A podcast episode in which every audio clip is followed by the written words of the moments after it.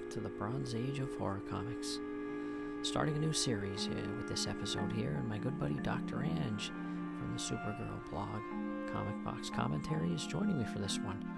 We're going to be covering Night Force by Marv Wolfman and Gene Colan. And in this first episode, we're going to cover the preview from Teen Titans 21, and also issues 1 and 2 of the series. And we're going to go into our, personal dealings with this comic book. Dr. Ange was a big fan of this, bought it off the racks, and I'm more of a newbie to it, so we get some really good conversation going here. So stay tuned, and after this quick break, we'll be back. An instrument of murder is hardly a proper toy for an 8-year-old, as sure as my name is Boris Karloff. And this instrument casts an evil shadow even beyond the death it has caused.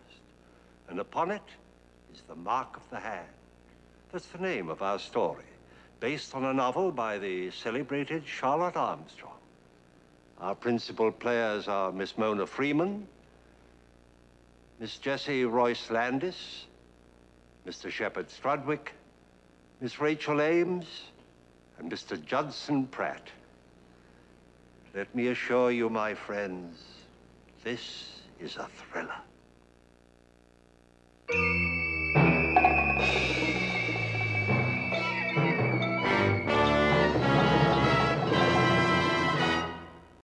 Hey, everybody. Welcome back to the Bronze Age of horror comics. Really pumped about this episode because I am finally getting to dive into reading a series I've wanted to read for a long time. Just finished up collecting it maybe a year or so ago, and I was going to dive in and read it right away, but I thought, no, I'll save it for later. So I kind of just skimmed through a few of the issues, but I just started reading it recently to talk about it on the show, and there was definitely a specific guest when I knew I was going to podcast about this that I wanted to hit up to see if he wanted to talk with me about this, and that would be Dr. Ange. How are you, man? I'm great. Thanks for inviting me. I am a big fan of all your shows, so I'm excited to be part of this one. Yeah, man. It was what I listened to. You jumped in on a few of the issues with Paul and Ryan. Ooh, what was that? Maybe about three years ago now, four years ago, somewhere in there. Yeah, somewhere around there, back when it was it's midnight, the podcasting hour, and Ryan was covering some horror books. We talked about this book. Yeah. Great podcast, by the way. I'll sing Ryan's praises all day long. That was great stuff. I was kind of sad to see it end. But, hey, people's lives change, and he's got a little guy running around there now at home. So, priorities have to shift sometimes. All right. So, yeah, man. So we're going to talk about Night Force. So this was the first collaboration after Tomb of Dracula ended between two of my favorites, Marv Wolfman, and then my favorite artist of all time, Gene Colan. So, what are your thoughts about those two guys overall? It's interesting because I'm very much a DC guy, not a Marvel guy. And so I have maybe read, at most 2 issues of Tomb of Dracula. I've heard how fantastic it is. But I've always been a fan of Marv Wolfman. He was on Teen Titans, obviously. He did Omega Men for a while. I was interested in that at the beginning. He did Crisis on Infinite Earths. But I'll tell you that as a kid, and specifically when this book came out, I was reading it off the shelves. I don't know if I quite appreciated Gene Colan as much as I appreciate him now. I think he's one of those guys that as you grow up as a comic book reader and mature in your tastes, that you begin to realize what a genius he was. So to see them together on this, and especially, how great this story is just fantastic.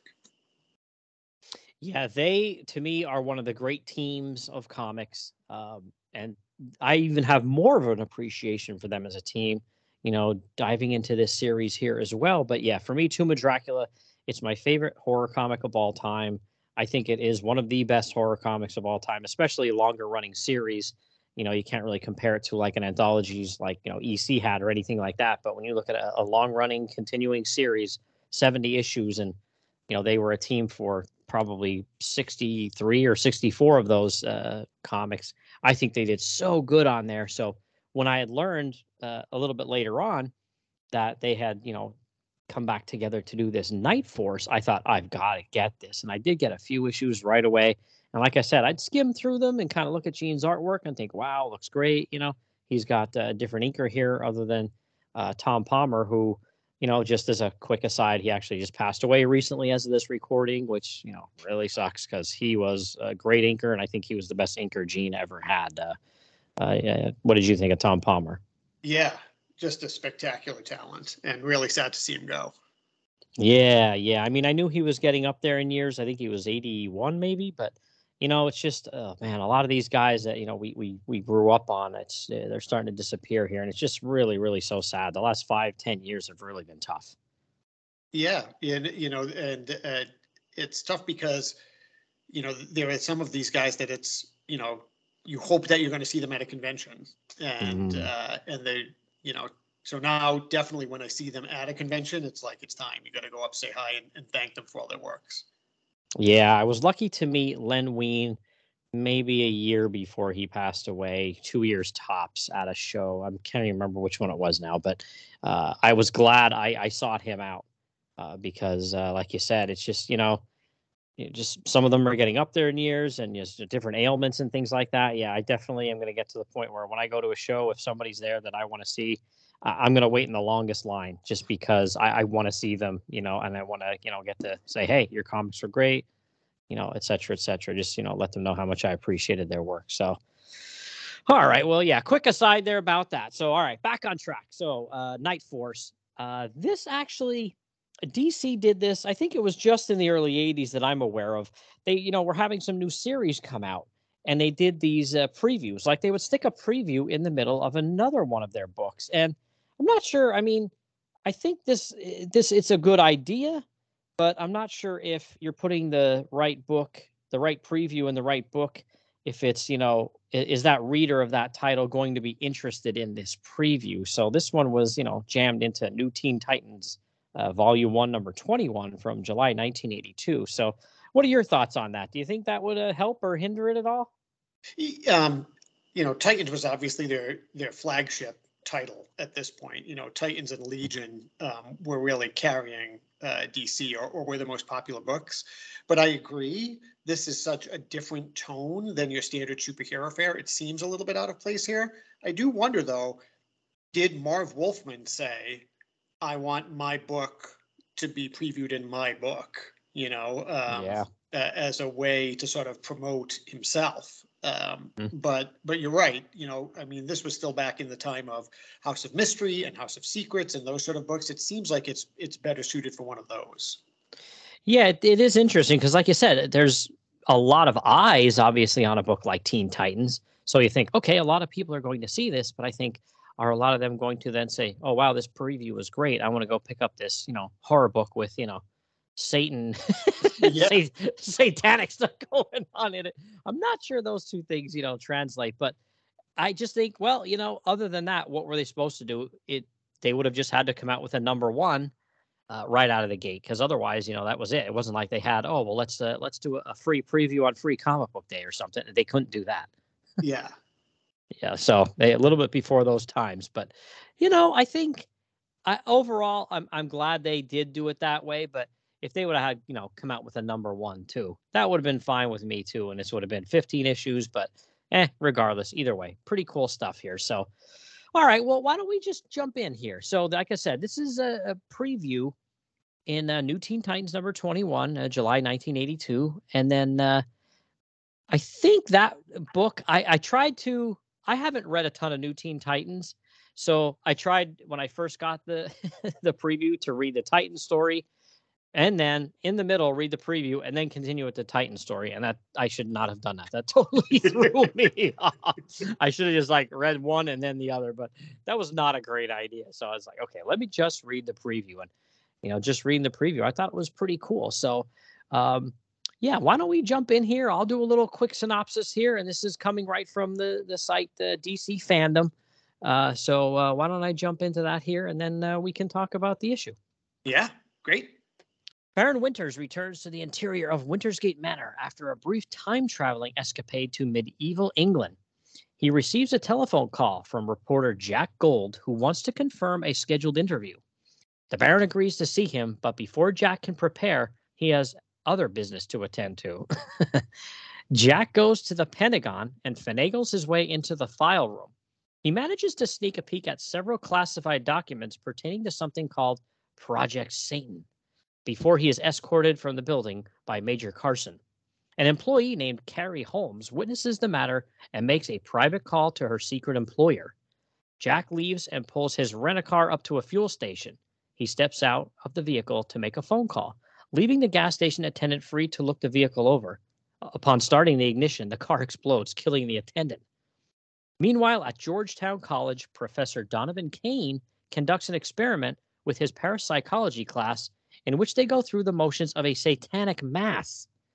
At the Potomac Psychiatric Hospital, patient Vanessa Van Helsing feels the psychic resonance caused by Donovan Kane's experiments. She begins freaking out, and the orderly storm into her room to sedate her. Dr. Rabin is at a loss to explain her condition and reluctantly consults with Baron Winters. Winters examines Van Helsing and inwardly smiles, knowing that all of his plans are slowly falling into place. Okay, so big picture, overall thoughts on this preview. What do you think?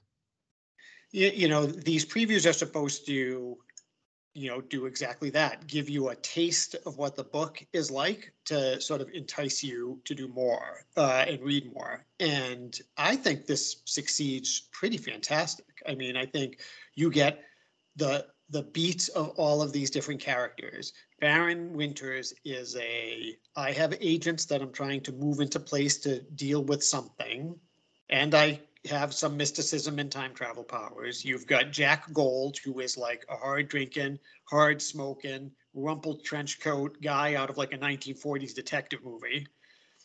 Satanic mass with like half naked people. And then Vanessa Van Helsing, right? So, so you meet all of the main characters and you immediately get a sense of like who these people are.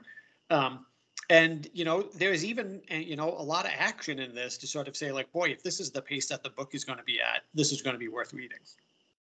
Yeah, absolutely. I'll agree with you. This was a great preview. It really sets the table well, gets you interested, leaves you on, you know, a slight, you know, cliffhanger. Like, this really would get me. If I would have bought this off the racks, I would have been like, oh, yeah, I'm interested in this. I'm getting issue 1. So to me, this preview does its job fantastically, but it does start out kind of interesting there. So what do you think of that very first page, which is, you know, more of a cover that says The Night Force? It's kind of interesting. It doesn't look like a horror book from the first page here, does it?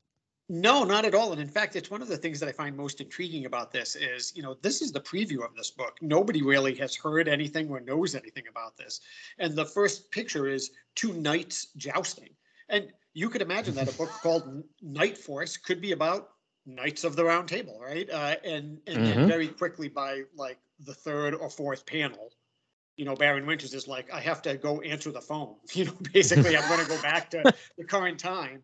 And you go, oh, it was kind of like a feint, you know, like they were kind of tricking us. And I do wonder, again, if part of that is, you know, that opening picture is on the cover of New Teen Titans. And so if you have somebody who is saying, oh, maybe one of the reasons why I'm going to pick this book up is because of this preview, you know, maybe they would be fooled by that picture to say like, oh, this is going to be a sword and sorcery thing, only to discover that it's a horror thing. Yeah, like you said, on the very front cover of this Teen Titans edition, at the very top, it says, I mean, they're really pushing it. It says free Night Force preview pullout. And then along the left-hand side, you know, along the spine, it says extra, introducing the Night Force by Wolfman and Colan in a special free 16-page comic. And then it shows you this, you know, this opening page here. Like I said, that basically looks like a cover. And I love how an instant collector's item from the new DC. I love when they try to pump up their own stuff. Lee, you know, Marvel would do that all the time too. You know, Stan Lee would put hyperbole on there like collector's item, collector's issue. It's like, okay, slow down. Yeah. But yeah, that opening page, like you said, is interesting. It's kind of like, this is the most not horror thing I've ever seen in my life. But and just a slight I don't know if I'd say it's a criticism. And again, Gene Colan's my favorite artist of all time, but he drew spurs like you would find on a cowboy on the knight's foot there. Not sure about that, Gene. It's true. And then that horse actually looks like it has the head of a cow, not a horse. The other horse looks fantastic. And animals are extremely tough to draw. Yes. Even some of the greatest artists of, all time in comics couldn't draw certain animals or animals at all. Yeah, I've been told that if it's one thing that comic book artists hate, it's when there's a script that has a horse in it. So, but yeah, I mean, again, cool cover, but not very horror. But like you said, you flip the page and, the Baron's talking to, I'm not sure who the guy is supposed to be, but, he's, some bigwig here. And he, there's a little conversation going on between the two about, some kind of a deal that was made with the Baron, and the Baron purchased some land in London, I believe. And then, like you said, you hear this ring and he's like, it figures, always interruptions, the Baron says. And he's like, it appears I must take my leave. And he gets up and walks away, and he does have his companion there with him, too. So the Baron is not alone. He has a companion with him. So what's going on there? What about that? Yeah, it's funny, I suppose that all of this is to make him seem more mysterious and intriguing, but he has a pet leopard, basically, or cheetah that just kind of slinks all around with him named Merlin. So mm-hmm. That's pretty cool.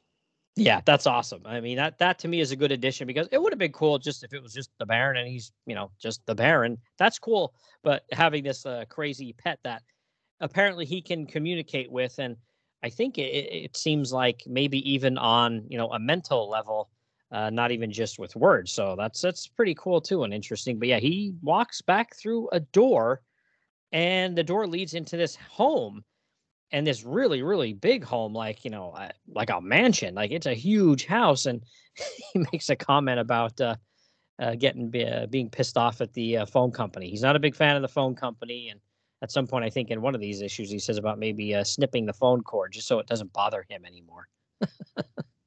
Yeah, and it's, again, there are all of these small things that I love, right? So he's got one of those old-fashioned phones where you hold it and speak into one speaker while holding the earpiece, right? Which lets you say, okay, we've seen him in medieval London. Now he's got this old-timey phone. There's something about this guy that we just have to watch. Yeah, because even at that point, you're thinking to yourself, oh, okay, as you look at him holding that phone, and then you saw the phone on the end table there, it looks like a Victorian era home. And the way, where everything that's going on there. Now, you do see somebody pick up on the other end, and they have, a more modern phone for the time. But yeah, you're thinking, what's going on here? What time frame are we even in here? So a little ambiguity, but I think it's the good kind. Yeah. And then he gets... Yeah, and then he gets on the phone with Mr. Gold, and we see this guy with a cigarette, of course, and he's smoking away, and they say about this interview for tomorrow, and then I like the third panel there, a woman in a negligee by the bedroom, like, Jack, you're not keeping me waiting, are you? And of course not, babe.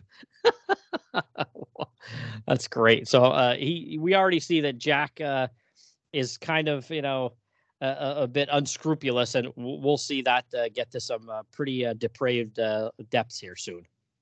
Yeah, even in that small three panel, the first time we meet Jack, he's got the cigarette in his mouth, he's not wearing a shirt, and there's the the femme fatale in the doorway. We already are starting to get a sense of who he is. Yeah, and within these next first two issues of the series, that we're going to cover here in this recording, we find out that, you never know, that might even be like a hooker. This guy is he's that kind of guy. He's sort of one of the, quote unquote heroes of the book, but you can't really use that term. That's being way too nice to him. So, maybe you could call him I'm trying to think of what a good word is for him. Not a hero, because he's just too... He's not on the side of the angels. Yeah, I mean it when I said before, he's like the perfect sort of, in the gray kind of a guy that is the protagonist in a 1940s film noir, right? Yeah. They're always kind of are they the good guy? They do some unscrupulous stuff. What is their general direction? Hopefully more towards good, but they still can darken things when, at times. Yeah, we'll see here that he's a very morally unscrupulous kind of character as far as his personal life and his addictions and things like that. But when it comes to helping someone out, he's okay for that. He's okay in that department. Yeah, Okay, so yeah, awesome. So yeah, we see the Baron then, and he just like walks around. There's this, you know, big library, and there he is with his cat Merlin, and you know he's saying about being having an excitement, and talking about Jack Gold, and thinking he's gonna like almost use him as a pawn here. And then the scene switches here to the Pentagon. Now I'm a little hazy on this too. I understand that at this point we don't know who he is working for. It's some kind of newspaper, but we do find out very soon here that it's kind of like one of those newspapers in the grocery aisle. You know, it's like that says about, you know, the Bat Boy and aliens and UFOs and that kind of stuff. That's kind of the paper he works for. Yeah, I don't know if he says it in that next scene or not, but it's you know, there's a fall from grace. You learn that at one point he was a super ethical reporter working for Time magazine, and because of all of these problems that he has, he's now working for this, you know, tabloid that looks at, you know, freaks and other things like that. Yeah, and it is interesting because I think to myself, I don't know that the Pentagon would let Time magazine in there, let alone this guy and his employer. But okay, you know, you got. Yeah, there's always, you know, comics that you got to suspend a little belief here and there. So I can get past that. And he meets up with this Major Carson guy to look at some files that contain things about like parapsychology and this and that. But of course, there's other files in that room too. And he starts peeking at those, even though he was specifically told to keep his nose out of anything other than what he was allowed to look at. But of course, he gets caught right away. But before he gets caught, he sees a file that says Project Satan. Run by Professor Donovan Kane, Georgetown College, and that piques his interest there. So he gets booted right out of the place after that. Yeah, and again, this is like a good setup, right? In a couple of pages, we see Donovan Kane at Georgetown College. So you're starting to see that, you know, these are all threads that are going to come together. Yeah, and it's interesting. I didn't know what to think of this here, so... You know, Major Carson tells the secretary out front, Carrie, that, you know, hey, you know, we're kicking this guy out of here. He's out of here, you know. And then she's like, oh, okay, cool, man. And he says, don't, you know, tell the press desk to never let this guy in here again. And she's like, all right, everybody leaves the room. She doesn't call the press desk.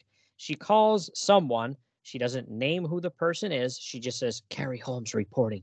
Jack Gold, National Chronicle, snooping on the Donovan Project. And then there's a panel where we see someone. It's in dark in like a chair, and you know the person says, "Oh, was he now? And we'll have to take care of him." And he's like, "Carrie, here's what you must do." So there's somebody working inside the Pentagon that's like I don't know if I could say a double agent at this point, but obviously somebody that's kind of working for someone else, and then they have you know their eyes on Jack now and this Project Satan as well. So I did like that little bit of intrigue there. Yeah, you know, I think that he's an unseen villain, right? And so we have Baron Winter on one side, who we will see in these first couple of issues, is manipulating these three people towards some goal that he has. And then in these three issues, we see whoever this unnamed person is. We always see them in that big chair. We never get to see their face. Also has agents, also is trying to set things into motion. So it sets up a good conflict. Yeah, I like it. It's like I said, this preview did really good on a lot of fronts, and that's one of them that I love. And we get our buddy from the office here, Carrie. She's like, "Oh, let me get you a cup of coffee here. Major Carson's not all that bad." And you know, she's talking to Jack here, and of course, you're wondering why. Well, he goes out to his car, and he starts the car up, and it's making some funky noises. So he pulls into a gas station, and I don't know if it was just to get it checked out or that and get gas, but he hops out of the car to call his employer, and this poor sap working at the service station gets in and turns the key, and the car explodes. How about that scene? Yeah, it's it comes out of nowhere for sure. And you can already tell the stakes are going to be high in this book, right? Like how often are you reading a book and then somebody gets blown to bits on the 7th page, right? You know, so you get the sense there's real danger that's going to be involved in this book with real violence. So I thought that whole scene, and that whoever this guy is sitting in the chair is willing to kill, you know, almost indiscriminately. So I think it really ratchets up the tension. Yeah, and I do find it interesting. I'm not sure, you know, if it was a bomb that I think the way they explain it is it was on some sort of timer because it couldn't have been something to do with the ignition because he had already started the car and took off and went to the service station. So I think that's somewhere I thought it said something about a timing device. And I thought, okay, well, then that makes sense. But yeah, that rent-a-car is blown to bits. And on page 7 there, I love that panel. It's like a 2/3 splash page of the car exploding. And it says blam, and there's smoke and fire everywhere. A tire got blown off, and there's Jack inside the phone booth. And for you kids out there, that's a device that you used to walk in and you'd have to put a quarter in it and make a phone call. You know, that would pre cell phone days here. So that's how you communicated, you know, or you called collect when somebody else had to pay. But that's a great panel there. You can see Jack's face like, wow, what's going on here? And then the person on the other end of the phone, Jack, what's going on? What's that sound? Are you drunk again? Yeah. Even one of the things that I like about this is the coloring is they have no color on his face. It's just the white of the page, which I think really makes like the flash of the explosion that much more dramatic. And he, as you say, he's like bug-eyed, like what the heck's going on? He drops the phone. So really great panel. Yeah, that one really to me is super impressive. And again, I just totally brain farted. I keep having a habit of doing this and I need to stop. So I did say about a couple of credits. I'll finish it off here. Marv Wolfman is the writer, creator, and then we have Gene Colan, artist, Bob Smith, inker, John Costanza, letterer, and Michelle Wolfman, Marv's wife, I believe, as the colorist here. And yeah, she did a great job with the colors here.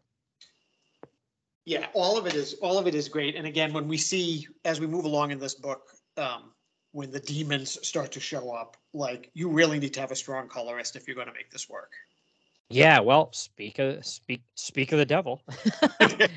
You turn the next page here, and we see Baron Winters. There's a little tiny two, panels of an interlude with him, and he says, "Jack Gold will have to do, I suppose. Besides, there will be a tempering influence upon him, Donovan Kane," and he has a picture of Donovan, and he has his finger on it. And then we switch to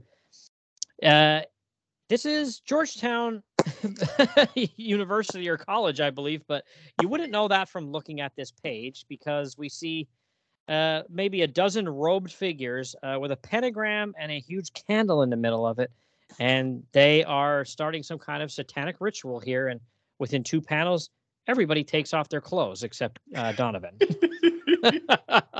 Yeah, this is again what like the first time I read this, or even the second time I read this, if you don't carefully look at the folder that says Project Satan Georgetown College, I don't think you know this is a college until the end of this scene. So it just looks indeed like a satanic temple more than anything else.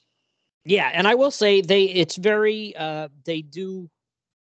Do everything tastefully here. There's nothing, out of line or crazy or anything like that. Like the people take their robes off and, they're in shadow and stuff like that. So it's definitely, it was 1982. So, DC wasn't ready to, show the bat wang or anything yet. It was still things were still pretty tame here. So even though they're naked, it's still, very discreet, I guess I should say, right?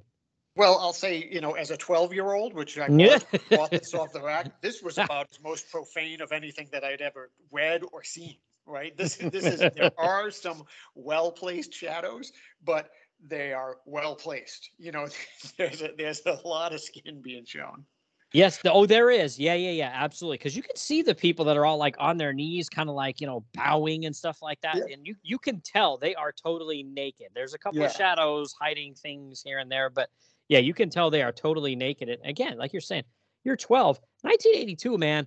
This was like pretty wild because there is no warning on it. There's no labels saying, teen plus or mature or anything like that on the preview or these first couple of issues that we're going to talk about. I don't know if there is down the road, but not on these first few. There's nothing at all. Yeah, this is one I would not want my mother to have found because she probably would have said I can't collect it anymore. That would have been the end of the comic collection. Well, they start doing this crazy ritual here, and Donovan's spouting off about, beasts and this and that, and then the fire that's there. And I'm not sure if that's the candle or what that is. There's some kind of like, I don't know what you'd call that, but it's like, it's like almost looks like it's in the middle of the room here. Or maybe, no, it's off to the side. I'm sorry. It's off to the side. and it, like, the flame goes crazy, and you see whoosh. And like you're saying, too, the colorist here, again, Michelle Wolfman, great job, because the sound effect is right in the middle of the fire, and it's orange and yellow, and it goes crazy. And, of course, they're all like, run for it. And we see in the next room, you know, we kind of get a glimpse into what's really going on here. They're not just a bunch of Satanists on this pentagram doing this satanic ritual. There's another element to it here that we see on the next page, right? Yeah, they're like hooked up to, like, you know, medical monitors. There's old school, you know, computer banks. And, you know, I just have to say, you know, there's this one line that I love. It's like, you know, this was our first attempt at using a satanic baptism. All right, class, settle down. We'll take a 5-minute break. I'm like, what class is this? You know? Yeah, that's when you're just like, what? What do you mean class? Yeah. But, and like you said, if you can put 2 and 2 together, maybe you didn't when you were 12, but you might maybe now think, oh, okay, he looked at that file, Project Satan, Georgetown College, and class. So, okay, but yeah. Again, suspend belief a little bit. I don't even know even if in 2022 something like this would be allowed, let alone in 1982. So, yeah, certainly you're looking at an arrest warrant if you're trying this as a teacher these days. Yeah, you're in big trouble. So, so yeah, the class takes a little break here, and one of the students kind of sneaks out and goes to a payphone. And here we have, again, another entrance into the enigmatic, you know, person that is, you know, kind of like a mastermind, but kind of on the other side, kind of like the antithesis to Baron Winters here.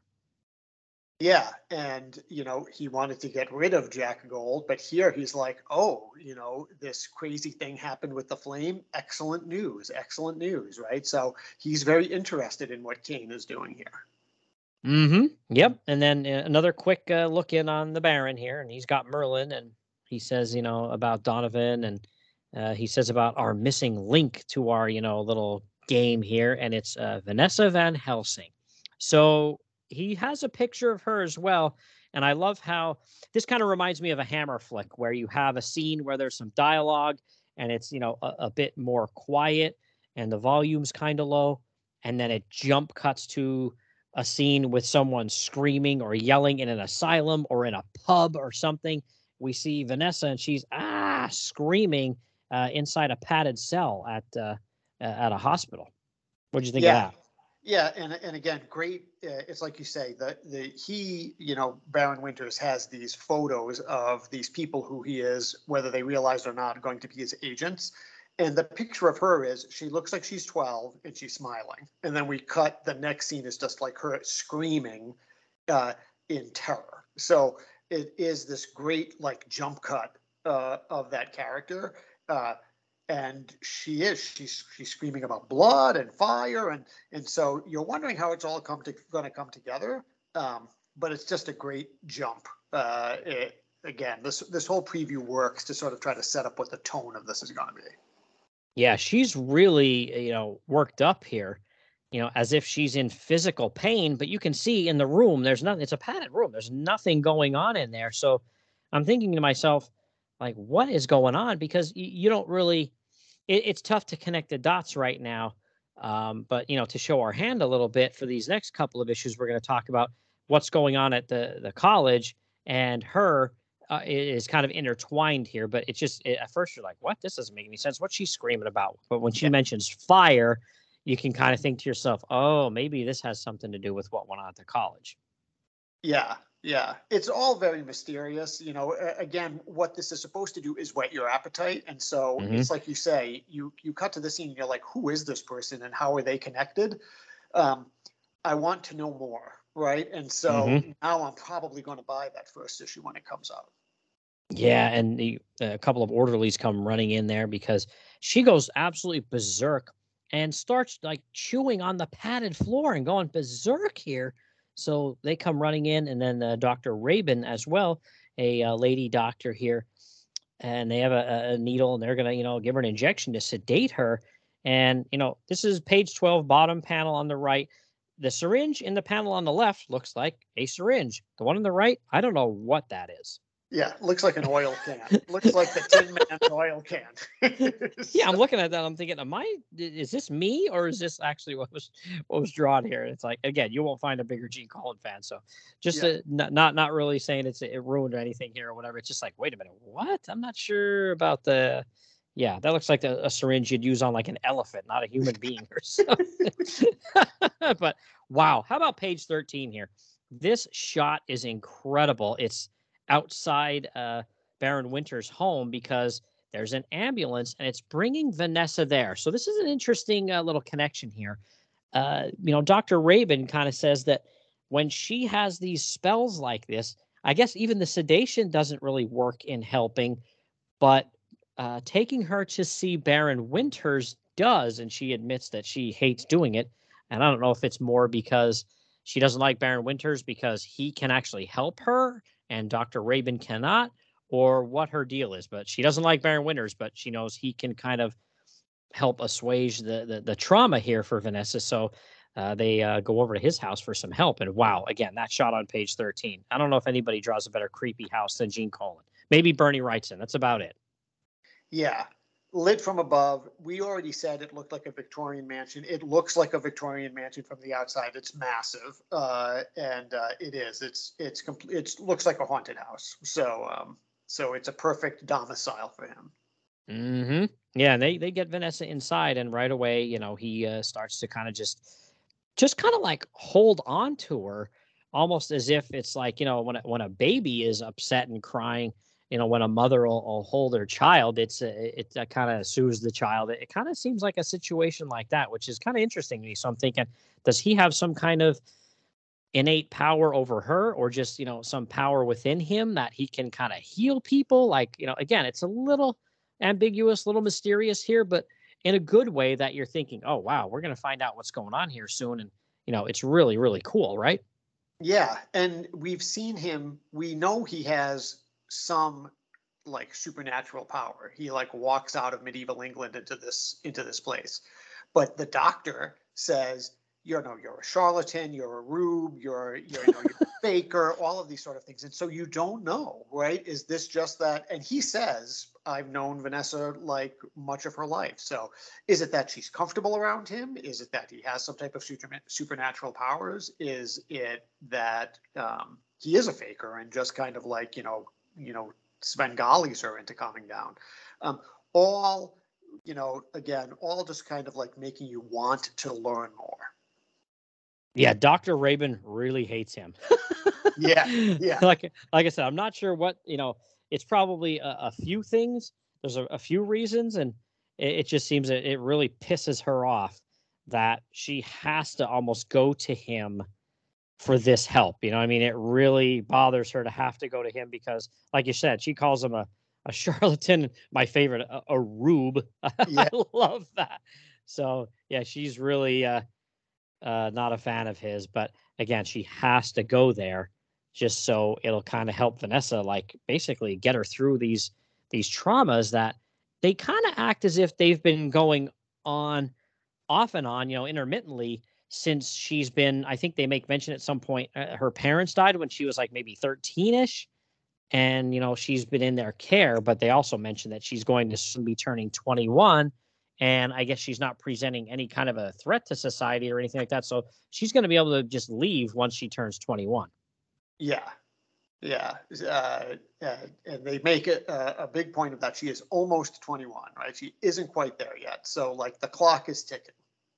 Yeah, they make mention of that on a couple of different occasions, especially Baron Winters. And yeah, he's interesting. So after they leave, when he calms her down, he's back to petting Merlin and talking to him. And, he basically says, oh, it was good seeing Vanessa again, wasn't it? And he says, she's grown into such a lovely woman. And I'm thinking, I don't know, dude.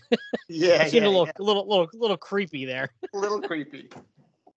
But yeah, that's just about it for the preview here. He has those pictures again of Jack, Donovan, and Vanessa, and he, names them. He says, we can assemble our night force. And, he's like, I want to go get some good night's sleep. Tomorrow's going to be a busy day. And yeah, that's it for the preview. So yeah, fantastic. I loved this preview. I thought this preview was excellent overall. Like I know you kind of said you agree, right? Really good stuff.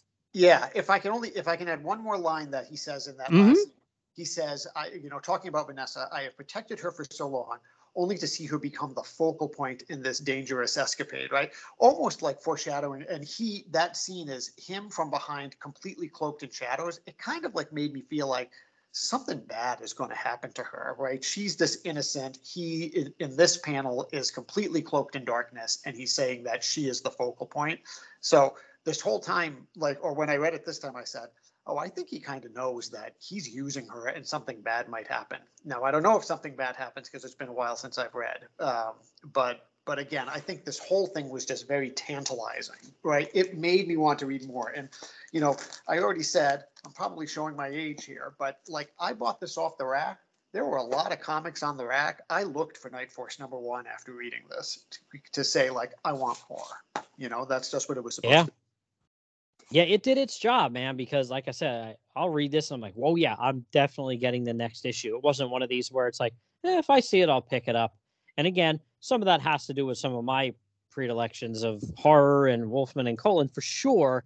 But I think it's really good. There's a lot going on in this preview that's only 16 pages. So I'm thinking, well, what's going to happen in a, 22, 24, whatever page comic? There's going to be even, 6 or 8 more pages of this cool story going on, and it'll, slowly start to reveal things. And yeah, I really, really enjoyed it. It was, again, did its job. Fantastic. So yeah. All right. Well, you ready to move on here? We're going to do issue 1 next. Totally ready. All right. Fantastic. So this is Night Force, Volume 1, number 1, August 1982, cover date. And it's writer Marv Wolfman. He was the editor as well. And then penciler Gene Colan, inker Bob Smith, colorist Michelle Wolfman, and letters John Costanza. So the same team from, the preview here. And it did come out, it was a preview. I think that was July cover date. This came out in August. So just 1 month. You didn't have to wait, a while to get this. It was, just that very next month. Boom, here it was. Yeah. Yeah, fantastic. So, all right. Well, here we go. Here's the synopsis for The Summoning, which is the name of this storyline that's going to go through a few issues here. It's Part 1, Genesis. So at the Potomac Psychiatric Hospital, patient Vanessa Van Helsing sees visions of demonic forces beckoning her. Baron Winters meets again with Jack Gold and tells him about Vanessa. He wants to bring Vanessa into his fold. At Georgetown College, Professor Donovan Kane continues his experiments in parapsychology. He soon discovers that his experiments are taking place at the same moment that Vanessa Van Helsing is experiencing her paranormal visitations. Kane later meets with Baron Winters, who arranges to have Vanessa released into his care. Meanwhile, strange supernatural occurrences begin taking place all throughout Georgetown.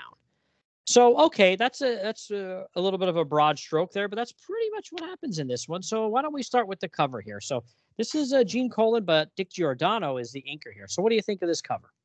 I think it reminds me almost like a cover of something like The Shadow, right? The Shadow always had agents that worked with him, and he was the main force in the back. And so you've got Baron Winter holding up a pentagram with our 3 characters and Vanessa completely ablaze in fire. And it's sort of ringed in white. So it's sort of like an image panel within the cover. Like a picture frame, yeah. Yeah, like a picture frame. I think it's pretty fascinating. It's not, it's not action-packed by any means, but I think if you read the preview and the concept, then you get you get the idea of what they're trying to do here. So I like it a lot. Yeah, I think it's really good too. The only thing I thought that was kind of funny, it made me chuckle, and this is just on a personal level. Baron Winters, he's in the background, like you said, and he's kind of got a bit of a yellow tinge to certain parts of him and black, shadow all over him with these horizontal lines. And it kind of reminded me of when I was a little kid and I'd go by the naughty channel and, it would be scrambled and you try to see what's going on there for a second. That's kind of what Baron Winters reminds me of there. He's a little scrambled. Yeah. It does. It looks like, adjust the UHF dial. See if we can get a better hit. Yep. So, all right. So on to the first page here, this splash page, the splash page, I do like some elements of it. I actually like most elements of it. The only thing I'm not a huge fan of is, we have our 3 you know, people that are going to be our, you know, air quotes, Night Force here. They're in the foreground, and it's like a wintry scene, almost like they're in, you know, Alaska or Siberia or somewhere like that. And we have our buddy Baron Winters and Merlin there. And in the back left corner, we have whomever that shadowy figure is that keeps getting these phone calls. And there's bats. The only thing I think is kind of a little wonky is like this demon kind of creature itself that's to the right there of Baron Winters. Well, I guess Baron Winters left, but our right looking at the image there. Other than that, I love this page. Love it. Yeah, it's almost like a second cover. And I think the thing, again, you have told me that you're not reading ahead. It's issues. It's the cover of issue 7 that they're in these snow outfits. We see them in snow, right? So wow. This is again a foreshadowing of something that's going to happen pretty much at the end of this storyline. So Wolfman's really thinking ahead here and kind of giving us a flavor of the whole storyline. Yeah, which is wild, and I love that. And I, you know, to harken back to you and Ryan and Paul Hicks talking about this, you know, Wolfman really was doing something different with this series. He was almost writing for the trade without writing for the trade. He was writing like a 6 or 7 issue story, and then his plan was, you know, then that was going to be the end of that one, and he was going to move on and write another one, you know, like almost trade length stories within this series, you know, and it did end up getting canceled, but, you know, only after 14 issues, but that was his plan. And I don't doubt that he already had this all plotted out and even thought about some of the artwork and images, too, that he probably relayed to Gene. And that's wild that this is issue number, you know, 1. And like you said, that isn't going to happen till, what did you say, issue 7? Issue 7. Yeah. Wow. Yeah. So if this is a monthly, that's 6 months later is when this is going to, you know, ring true here. So that's wild. I love that. To me, that's something brilliant that, you know, you weren't hearing about stuff like that in 1982. Yeah, there were no solicits saying in 5 months, this is the book that's going to be on the shelf. You didn't know, right? So so it does pay off. Yeah, and I will say, too, there's this image is also just the pencils, I believe, from Gene. I don't even think it's inked, is in the issue. I think I had sent it to you at some point a while ago. There's an article in Amazing Heroes, number 11, about Night Force. It was a bit of a preview. I think that came out in May 1982. So, you know, a month or two before the series, you know, came out in the preview there in Teen Titans. And the first page has this just Gene's pencils, which, of course, look awesome. You know, if you've ever seen just his pencil work, it's great. Yeah, yeah. Gorgeous shot. Fantastic. So, yeah, the chapter, like how it says, The Summoning, and then chapter 1, Genesis, which is really cool. I love, you know, ominous names for the chapters in the different books. I love that kind of stuff. So this one opens up a little different. This is pretty wild. So we see a car racing down the road, and I love cars in comics too, by the way. And Gene's one of the best at drawing really cool cars in comics. So I'm not sure if it's a Rolls Royce or what it is, but that's a really nice, expensive looking car there, isn't it? Yeah, yeah. It looks like a Rolls Royce. And we find out it's just 2 feds. So like they must be getting paid pretty well by our government. Yeah, our tax dollars hard at work here. A couple of agents in a Rolls Royce, right? And it's interesting. They're blasting down the road and, you know, having a little bit of dialogue between the two of them. And they don't really say anything that I can recognize as, you know, oh, well, this is going to mean something later. You know, it's kind of a bit ambiguous dialogue here. And the one guy says about kind of being spooked himself and this and that. But we do notice then there's a chopper following them. And, you know, within 1 page, the chopper bears down on them, and a guy has a huge machine gun, and he points it at the car and just starts blasting away at the car. And there's a pretty violent death and wreck here, don't you think? Yeah. The language that Wolfman uses for a young kid reading it is pretty graphic. It's like, you know, the bullets tear through his throat, right? And this guy gags twice before he falls dead. And you see this guy get, like, you know, ripped apart from bullets shot from above that come out his throat, you know? So much like we saw the car explode in the preview, you already know by page 3, there are high stakes in this book. Here are these 2 guys. We've barely got to meet them. We've only just learned their name. They're dead. So. Yeah, it's pretty graphic. You know what I mean? Like you said, for a comic that just even a little kid could pick up and just check out. That's pretty wild. But yeah, car careens right off of the side of the bridge and crash and vroom right into the water. And somebody aboard the chopper says, "Let's get back. We've done our job. Now it's up to the others." And we switch back to Vanessa at the psychiatric hospital. And she's like, it looks at first like she's talking to herself, but you notice she's pointing at someone or something and says, "I really can't take it any longer. Get away from me, please. Do you hear me? Get away. I've done nothing to deserve any of this." And boy, when you flip to the next page, you see this really disturbing image where, she's like, I think it's page 5. She's being confronted by this demonic figure. And again, she's at a psychiatric hospital, so you don't know if it's really there or it's just something she's seeing. And I do like how they play with that as well.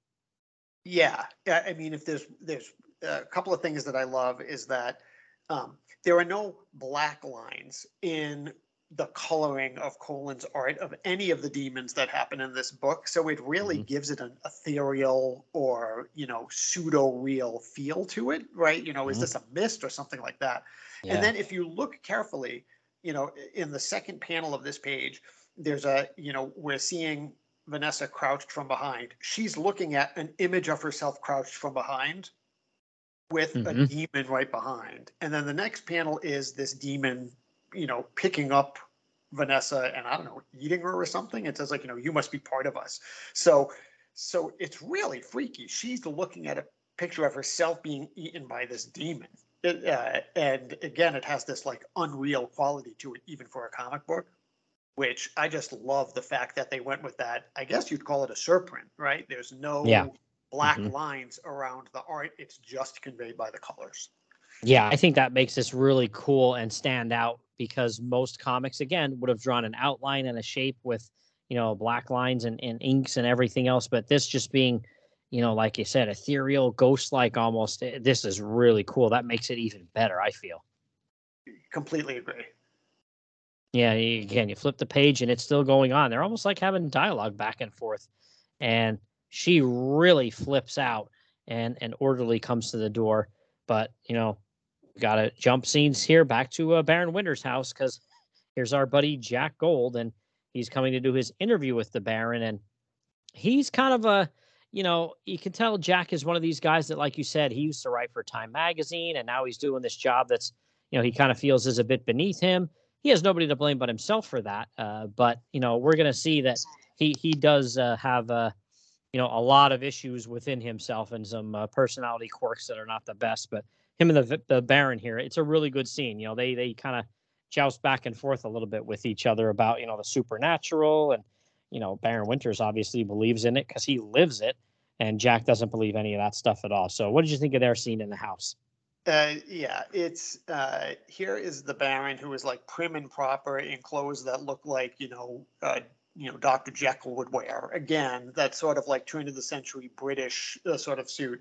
And then there's Jack with the rumpled trench coat, the bent cigarette out of his mouth, talking a mook almost, when he sees, with the cheetah, he's what are you going to, do you have this, because you want your visitors to not have dry pants, right? They're going to pee themselves. And so there is this good sort of back and forth. But then Jack is it's not, I'm not buying any of this. And I've looked into your past and I think you're a phony. So I still have some pride. I'm out of here. So these are not fast friends by any means, which I think adds to the story. Yeah, and I know, like you said, Jack kind of did his homework on the Baron here, and at one point he says, "You've been a hair's shade of being tossed in the slammer 17 times." I did like that. That's great. Yeah, and at some point we learn, I don't know, I think it might be in the next issue, that it's he never leaves the house, and that, of course, becomes part of his character. And so when Jack says something like, you were in a fortune-telling booth at a carny show back in the 40s, right? Is that a phony story, or was that before he got tied to the house? All of these things are just mysteries about this guy that, to be honest, I don't think we ever learn. No, I don't think we do either, because I'm thinking to myself, maybe that really did happen, but is that how he gets does he have to, you know, leave the house through one of those doors that go to Paris or England or a Carney show somewhere? Yeah, yeah. I just thought you don't know, and that's part of the charm, I think, of that character. You know, I mean, there's some things you do know and some things you don't know, and like you said, some of them I don't know you ever get the answers to by the time the series even ends.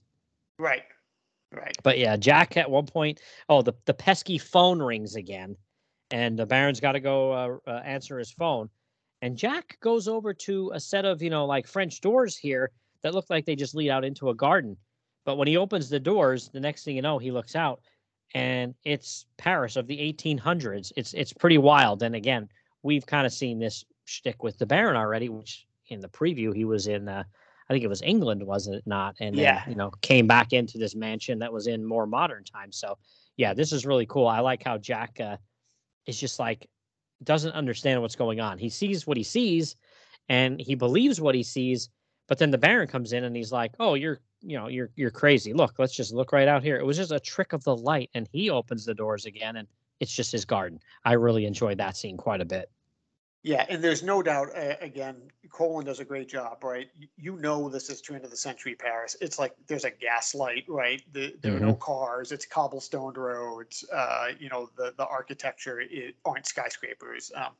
So this really looks like that time. And I love that Jack is like, I don't know how you're doing this, but I'm not going to put up with it. I'm out, and just takes off. You know, so. That whole scene comes to a pretty quick and dramatic end. Mm-hmm. But they want to, you know, they want to give us some more on Jack's backstory here. So, you know, we follow him and he goes back to the Georgetown motel and he's, you know, going to start relaxing here, starts getting undressed. And then his phone rings and we see, I like how he answers the phone. Jack Gold, what's your beef? Yeah.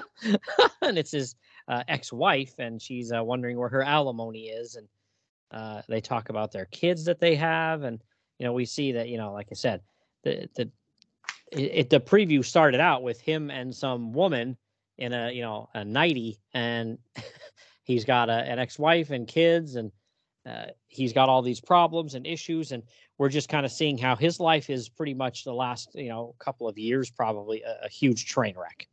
Yeah. It's funny, when he gets back to the hotel, even before he picks up the phone, he says, I need the bar, right? So he's an alcoholic, he's a smoker, he's like fallen from grace with his job, he's divorced, he's broke because he can't afford the alimony. He's in a rough place. Mm-hmm. And then, you know, he kind of hangs up on the wife because he lies to her and says he has a meeting I have to go to, and I love how he makes the comment, whoever created alimony must have been a woman. I'm thinking maybe Jack, like that's the whole point of alimony, you dope. But he then the next thing we see is, hi, guess who's back? And he says, I'm expecting you. And Jack went back to Baron Winters' house. So that's interesting, but that's all we see. And we're back to the fun times here at the Georgetown College campus, and our buddy Donovan Kane and his naked dancing troupe. So here we go, right? Where were these classes when I was in school? Exactly. Crazy. And again, though, it's, you know, again, you can clearly see everybody's, you know, buck naked here, but it's, you know, it's pretty good with the shadows and stuff like that, just to hide anything that the comics code, which was, I don't want to say dwindling at this point, but it certainly didn't really hold a lot of power anymore. But I guess if they would have done that, it probably would have been yanked, and they would have got told to redo it anyway. So they were pretty cautious with not showing anything they could get away with. Yeah, and again, Wolfman does a good job with words and images, right? They are overwhelmed with primitive urges that spur them on. They have been swallowed whole by their own lustful hungers, right? Like these are no longer science majors trying to do whatever this experiment is. They have become completely invested and lost themselves. Yeah, it's, you know, we see Donovan there. He's still robed and he's got this candlestick and the fire. It's getting a little bit bigger there. And there's this bright light shining in the background, like, you know, something's going on. And these people are almost acting as if they're, you know, slightly possessed or something, maybe you would call it, or at least, you know, whatever's going on in the room is bringing out these like primal urges. And I do love how, again, we switch to, you know, just the streets out in Georgetown, and everything just starts going berserk here. Like, you know, manhole covers are being blown off, and there's this huge, like, fire kind of demon that, you know, on page 12 there, that comes out of the sewer there. Like, wow, that is a really crazy good panel by Gene. Yeah, yeah. It is, again, every time there's a demon, it's in that no outline sort of a thing. So this looks like flame and demon, and it's just otherworldly. It's like really great. Yeah, really, really great stuff there by Gene. And like we said, too, with the inks, and then even the colorist, too, deserves a ton of credit there. And we do see then on page 13 how there's a cop there, and it says 6-year veteran patrolman Frank Fredericks is the first to die. Sadly, he won't be the last. And he has his gun out and he's shooting at this demon, but obviously it's not doing a whole heck of a lot of good. And so at least at this point, we've got 2 federal agents dead and we have a cop dead. And now we get a little more, I think they're trying to be a little more obvious about it, that, you know, yes, when these things are going on, you know, Vanessa is absolutely going berserk over at the hospital as well. And they try to sedate her again, but she kind of gets away.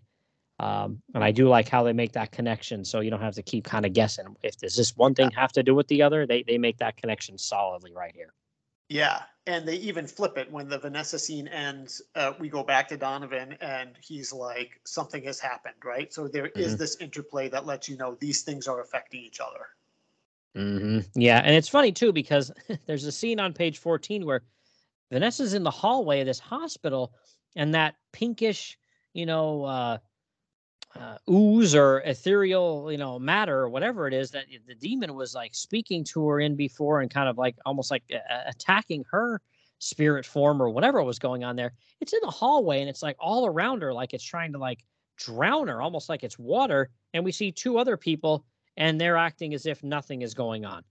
Yeah, yeah, and it's interesting. If you look in the back, it looks like, did this blow the door off the hinge? Right? It's almost like, you know, the blood coming out of the elevators in the Shining movie. Yeah. You know? But you're right. Is this real or not real? Because there are these 2 people in wheelchairs who don't seem to even notice. Now, of course, we're in like the you know, an insane asylum. And are these people just like completely catatonic and unaware, or is it that this isn't real? Again, this whole mystery is sort of being played up. Yeah, I felt like, you know, halfway through the first issue here, and then we'll get into it in the next issue too, it was a little slower, but it's like it's like a slow burn that, you know, they're trying to set a lot of things up, and they're trying to make things a little more shrouded in mystery to kind of get you thinking and kind of get you really invested in this story. And I think, you know, Marv, and then of course the artwork here, you know, did a great job of that. But you know, back at Georgetown College, the fires are going berserk here. And, well, I can tell you right now, I don't want to be anywhere near fire to begin with. And I certainly don't want to be anywhere near fire if I'm buck naked. Yeah. So, yeah. So Donovan's like, Marianne, for God's sake, break out the fire extinguishers. And here's where we meet Marianne, who is his wife, that I didn't know at first if it was just his girlfriend, his wife, a student that was hot for him. I wasn't sure at first. But, you know, she's there and she's buck naked, too, with all these college students, by the way, which is a little disturbing. I'm thinking, you know, I get it. You're the professor there, Donovan, but your wife there, too? That's kind of creepy, man. But, yeah, they get the fire extinguishers out and put the fire out. And back at the hospital, you know, things are calming down a little bit for Vanessa. But, you know, it's just, it's interesting. They do make mention this time, too. One of the orderlies says, she didn't hurt herself, yet look, just as always, she's covered with fresh blood.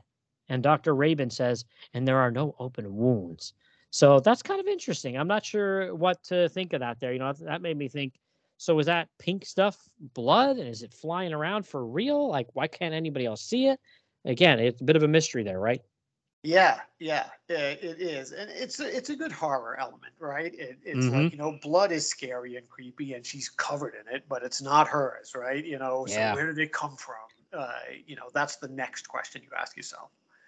And then, of course, Dr. Rabin picks up the phone because she knows she has to do what she doesn't want to do, which is call the Baron to see if he can help out. And I love her dialogue here. She says, He bothers me, annoys me. He's always there like some blasted pimple that won't go away. Man, she really hates him. Yeah. Yeah. He's a rube. He's a charlatan. He's a pimple now. Like, yeah. Wow. But yeah, back at his mansion, he's doing his interview with Jack, and Jack says to him, so you actually think you're helping people with all this mystical crap? And the Baron, are you always so vulgar, Jack? Is that how you were? Is that why you were let go from Time Magazine? And he's like, how did you know I worked there? And then here we go again. I think this is at least the third, if not fourth time, the phone interrupts. And Baron Winters, you know what I mean? He's already pissed off and doesn't like the phone company. So good luck. This is not going to end well. He's going to trash this phone sometime. Yeah, flush it down the toilet or something. Yeah. He's really pissed because it rings. And he's like, oh, it's Dr. Rabin. He's like, oh, a problem with Vanessa? And he says, I'm afraid I'm tied up.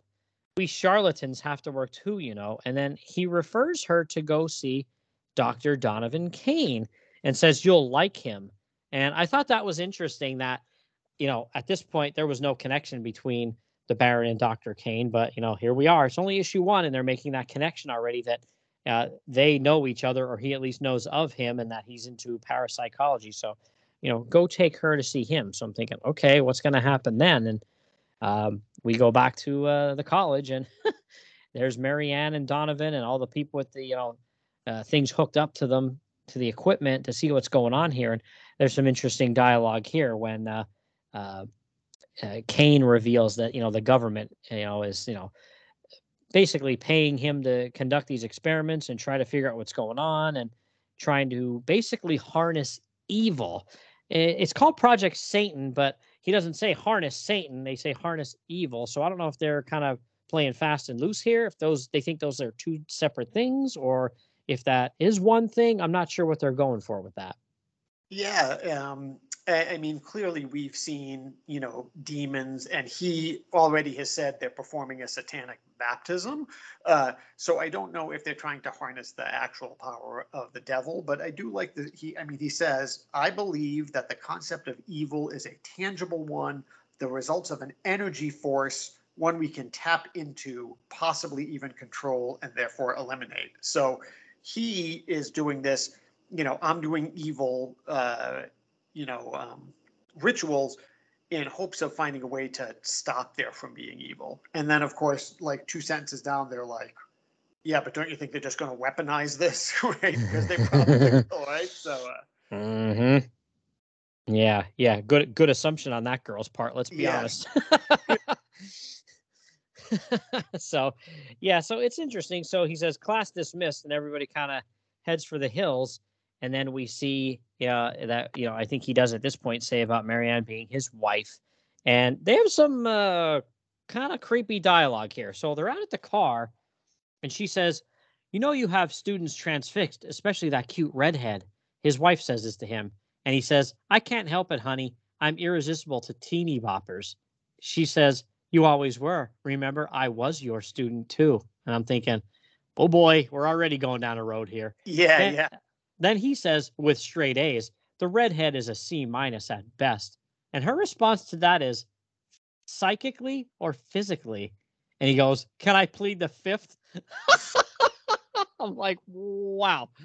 I'm not sure about that, man. I'm not sure how believable that dialogue is with your wife. Like, what? Yeah. Just another scene that if my mother had read, she would have stopped me from buying comics. Yeah, it is, you know, the fact that she was his student is a little bit creepy. But just a reminder, that redhead she's talking about is the one that was talking to the guy in the chair in the preview, right? So if you read the preview, you know, this is the plant for whoever this bad guy is. Yeah, skipping ahead a couple of panels, we see her at the bottom making another phone call to whoever this person is, saying it's reporting on Donovan Kane, and he's bought it, sir. From what I can tell, they won't have any problems with him. He doesn't seem to suspect a thing, because as him and his wife are having this creepy conversation in the parking lot here, these two gentlemen walk up and say, Dr. Kane, I'm Carrie James from the Pentagon. This is Trevor Simmons. I'm sorry we're late. We had some car trouble earlier. Your project has attracted some foreign interest, and we're here to guard you.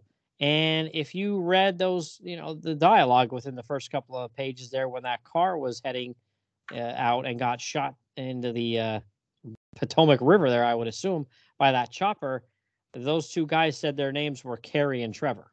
Yes. Which that made you think, wait, what? And we obviously did for sure saw Carrie die because he got shot to pieces. We didn't see the other guy die, but, you know, the car went off and into the river at a pretty good clip there. So it's a safe assumption he's dead, too. But that's interesting. So you're thinking to yourself, okay, so now what's going on? Are they these guys, like, wearing some kind of disguises? Are they some kind of demonic beings that can shapeshift? Like, your mind's going to go into, like, you know, multiple places here trying to figure this out. Yeah, it's funny because I will say that when I reread these issues for this podcast, I said, oh, so maybe that scene at the beginning was like a flash forward that we were doing, you know, we're doing non-linear storytelling. We've been introduced to these guys here in this parking lot and they're going to die sometime in the future. And then I said, no, that can't be it. And so it's like, oh, these must be just people who are saying that they're these guys, right? Because when those first guys were killed, somebody else was like, now it's up to the others. But this is part of the problem, is that in that opening scene where they get killed, we really don't see them, right? So we can't tell that these two guys are not them because we don't know what those first guys looked like, which, so I was confused too. Yeah, there's only one panel where you can kind of get a profile shot of both of those guys, and they look similar. And the one guy has glasses, but it really doesn't know. You don't know if they're exact dupes or if they're just, these other stand-ins here with, you know, fake badges they bought at like the dollar store or something here. You don't know what's going on, but it's definitely intriguing. It added another layer to this when, again, it's we're only a preview and, you know, 80% through issue one here, and there's already several layers to this, which, you know, again, Marv was trying to tell a story that was going to be 7 or 8 issues long. So he it's definitely playing the long game here, but it's good stuff. Completely agree. So, yeah, back over, we see Jack heads over to the hospital here. I think Baron Winters might have pointed him in that direction and said to go visit Vanessa Van Helsing. So he meets up with Dr. Rabin here and says that, you know, Baron Winters sent him, basically, and she's just like, I don't like the Baron. Like, what do you want here? I don't like the Baron. You know, she kind of is, you know, very cold towards him, and he's just like, look, the Baron's not my friend. I'm just here on business. I'm writing a story. And he thought maybe I could talk to Vanessa and, you know, get something for this article I'm writing from her as well. And again, you just got to suspend a little bit of belief here, because I don't care how high profile a magazine is or newspaper or whatever. They're not just letting people into, you know, psychiatric hospitals to talk to people, especially people that are showing violent tendencies. She is completely out of control. So it's unlikely that they would just be like, okay, let's leave this man alone with her in the room. Right. So you do have to kind of suspend your disbelief a bit. Yeah. A couple of days earlier, she was like gnawing on the floor and ripping off the floor with her mouth. I don't think it's a good idea to lock him in there with her, but they do. And they just have like a little quick conversation. And she basically is like, you know, I'm not crazy. Something's going on. I want to get out of here. Can you help me get out of here, please? And Jack's just like, I'll try, Vanessa. I'll do my best. And you can kind of see something here already, you know, and especially if you read the next issue, looking back on this, you can kind of see already Jack is, I'm trying to not use too harsh of words here, because Vanessa is really upset and she's, you know, she does need help. But I'm thinking to myself, dude, she's in a psychiatric hospital and she's crying and she's emotionally a wreck and this and that. And he kind of like brings her in and like kind of hugs onto her here. And it's like, you can already kind of see him, I feel like, in his brain, like thinking maybe this will lead to something else down the road. Yeah. And remember, she's 20. He looks like 40, right? You know, or he's at least like lived a hard life. But given what we know about him having an ex-wife and already having kids and things like that, at the very least, he's got to be, you know, 15 years older than her. And here she is in this, like, you know, emotionally distraught state. It is a little bit, we know what we know about Jack. And so it is a little bit creepy. Yeah, because you figure if like a family member came to visit her and they reacted this way, and, you know, held on to her like that, you'd be like, okay, great. You know, that's somebody that's, you know, showing compassion and love for a family member or a close friend even, but he literally just met her like 2 minutes ago. Yeah. So it's kind of like, that's again, another indicator that this guy is not the, you know, the white knight. Yes, for sure. But, you know, all of a sudden, Dr. Rabin shows up and she's like, you have another visitor. And she's like, is it the Baron? And it's not. It's our buddy here, Donovan Kane. And he comes in and shakes hands with our buddy Jack and, you know, makes mentions about him working for a tabloid. And that obviously doesn't sit well with Jack because he's obviously sensitive about it because he used to work for a big paper and his life's kind of in a shambles and he works for a rag magazine now, basically. So yeah. It's interesting there. But yeah, Donovan, I don't know how he pulled this off. I don't know if the Pentagon, who's kind of funding him, did this or what, but he basically comes in and tells Dr. Rabin that, yeah, hi, I'm Dr. Kane from the college and I'm a parapsychologist and I'm going to be taking Vanessa out of here. And I'm like, wait, what? How do you do that? But again, if he's got some kind of pull being, you know, in league with the federal government, maybe they can, you know, say that she's going to get transferred out of there. I'm not sure about the legality there. Yeah, you know, it's funny because I didn't even think about the fact that it could be the government that is sponsoring Project Satan, because I thought, you know, Baron is the one that said, oh, she should meet Donovan Kane. So I was like, I don't know, does Baron have some sort of like authority over her as like a family friend that he can like sign these papers for him because he's trying to get all of these people together. But it probably makes more sense that the feds gave him that authority.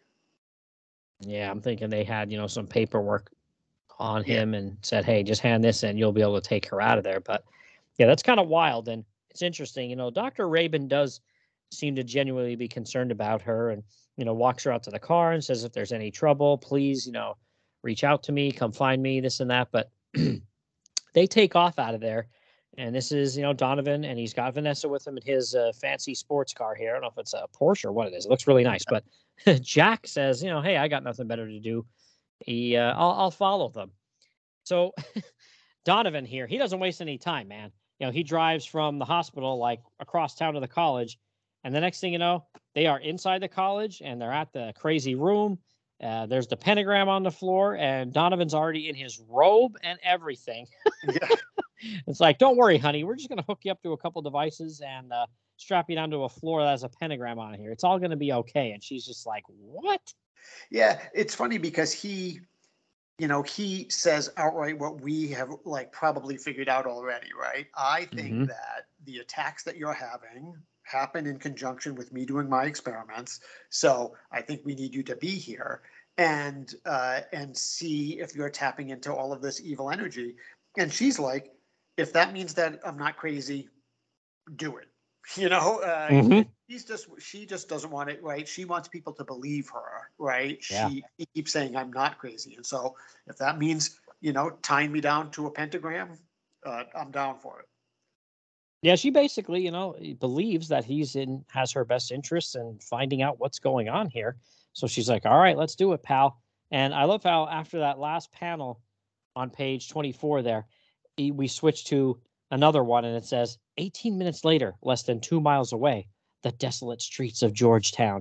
You see a biker blasting down the street, and he's littering. I don't know if he's got a can of beer there or what he's throwing. Yeah. And we can see, as he's heading towards a manhole, some of that, you know, pink smoke coming out of there. And as he's throwing his beer can there, it kind of starts enveloping him. And then I love that next panel. It's completely black.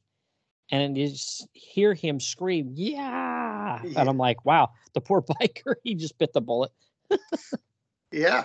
I mean, if it's one thing this isn't, you know, lacking, it's, you know, innocent bystanders getting killed. You know, we've already seen 4 or 5 of them. Yeah. Well, again, I was keeping track here. So between the preview and now this issue, the body count is up to 5. There's already 5 dead people. So get ready for issue 2 here. There's going to be lots more. Yeah. So then we go back to the Baron here. He's in his garden walking around with Merlin, and he's like, it begins, Merlin. My players are in place. I've pulled all the correct strings, and now the rest is up to fate. And come, my friend, let us await that fate together. And you know, they go back into the house, and here we go. That's the end of issue 1. So again, big picture, what did you think now after the preview and issue 1 here? I think that I'm very glad that I read the preview, because I think between the preview and this, you really get a full flavor. I wonder if I read this alone, if I would be like, I'm so lost, what the heck's going on? I think that, like you said, the first half is a little bit slow, and then the second half, you go from 20 to 90, right? Like, you really rapidly progress the story here. But I do think there's a lot to chew on here, and a lot that you're like, I wonder what all of this means and how it's all going to come together. But God bless Wolfman. By the end of issue 1, these three agents are together in the same room, right? You know, he is really pushing things forward. This is not decompressed in any way. Yep, totally agree. So, all right, well, let's move on to Night Force number 2, September 1982. And this is Gene Colan and Dick Giordano on the cover again. And same cast as before, with one exception on the interiors. We have Marv Wolfman, writer-editor, Gene Colan, penciler, Bob Smith, inker, John Costanza, letterer, and then we have Adrian Roy as the colorist, who was a staple at DC. I know I've seen a lot of colors with that credit to them there. So, yeah. So, okay. So what do you think of this cover here now for issue number 2? Well, we're like getting right down to it, right? I don't know if this was exactly at the time of the Satanic Panic, right? But this was like when Dungeons & Dragons was first starting out, and people were worried about this sort of stuff. And it is Vanessa on a pentagram with unholy alchemy symbols all around her, and a demon it does not look like Donovan's wife is long for this world. So real good horror stuff here. That demon is pretty scary looking.